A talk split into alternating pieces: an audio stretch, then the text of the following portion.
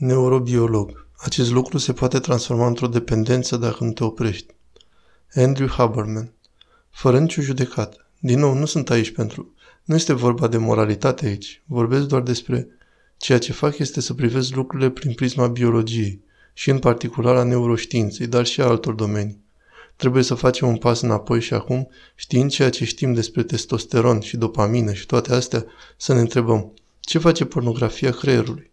Ei bine, în primul rând, declanșează eliberarea de dopamină și pe termen scurt de testosteron prin observarea sexului, fără de fapt implicarea propriu-zisă în contact fizic.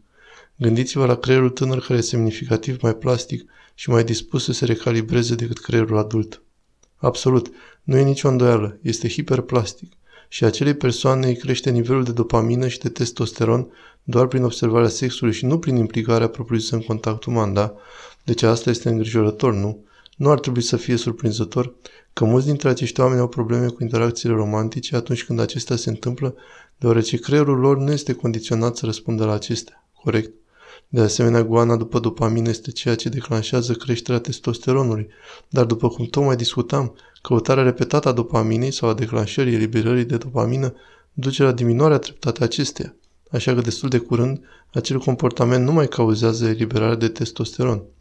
Apoi oamenii o fac doar compulsiv, încercând să mai scoată o picătură mică de dopamină din creier. Personal, cred că pornografia și disponibilitatea pornografiei este un real detriment pentru creierul în dezvoltare, în special pentru creierul în dezvoltare.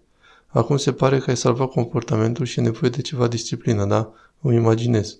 Și unul din acele lucruri care este de asemenea netstresant comparând cu întâlnirile din relații, unde oamenii sunt vulnerabili de ambele părți și trebuie să negocieze lucruri precum consimțământul, alegerea momentului, comunicarea și toate lucrurile astea cu adevărat greu de făcut, dar care sunt esențiale. Asta e cheia.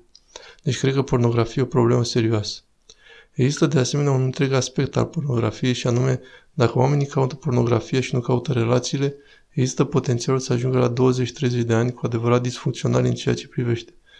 Uite, fiecare specie are două obiective majore. Să protejeze pe cei tineri și să se mulțească. Și te gândești la ce reprezintă pornografia și masturbarea cu adevărat. Nu le numesc păcate, ceea ce spun este că pot crea dependență, mai ales acum cu disponibilitatea pornografiei. Reporter. Ar fi diferit poate să-ți folosești imaginația față de a vedea imagini? Sau e vreo diferență, dacă cunoașteți vreuna, între a urmări un clip și modul vechi de a privi reviste și chestii de genul ăsta? Pentru că fiind mai multă fantezie și nu știu, poate gândit-te mai mult la acest lucru, este altceva decât să privești sau chiar să-ți amintești experiențe trecute. Andrew Haberman Da, deci putem specula aici puțin. Știu, o imagine valorează cât o mie de cuvinte și un film cât un miliard de imagini. Cred că e corect să spunem că orice problemă care există în societate astăzi, aproape sigur a existat și acum 100 de ani, dar într-o formă diferită. Ne gândim mereu, o, stresul era acolo datorită tigrului cu dinți de sabie, acum nu sunt tigri, dar avem acest lucru foarte nefericit numit stres. Hai să ne imaginăm asta acum 100 de ani. Soții tot înșelau, oamenii tot mureau, aveai provocări fizice. Se punea problema, știi? Toate aceste lucruri sunt sădite în noi la un nivel profund, corect? Niciunul din acele circuite nu s-a schimbat, doar circunstanțele care le declanșează se schimbă. Deci eu cred că acum 100 de ani nu erau telefoane mobile, dar poți paria că existau forme de pornografie. Cred că ceea ce e sănătos în acest domeniu nu a fost niciodată cu adevărat definit. Asta e una din provocări. Știm ce este o tulburare de alimentație, dar ce este o alimentație sănătoasă? Unde tragem linia? Cred că dacă plecăm de la ipoteza generală că relațiile sunt sănătoase, prieteniile sunt sănătoase, relații romantice sunt sănătoase și tot ce blochează căutarea și funcționarea unor relații sănătoase este de unde trebuie să începi să spui, stai puțin, nu cumva acest comportament îmi stă în cale? Așadar, trebuie doar să avem grijă. Oricând suntem copleșiți cu imagini puternice de intensitate crescândă, atunci începem să intrăm în stadiul de epuizare dopaminei. Atunci începem să intrăm în stadiul de epuizare hormonală despre care vorbim. Și asta se aplică și pentru violență.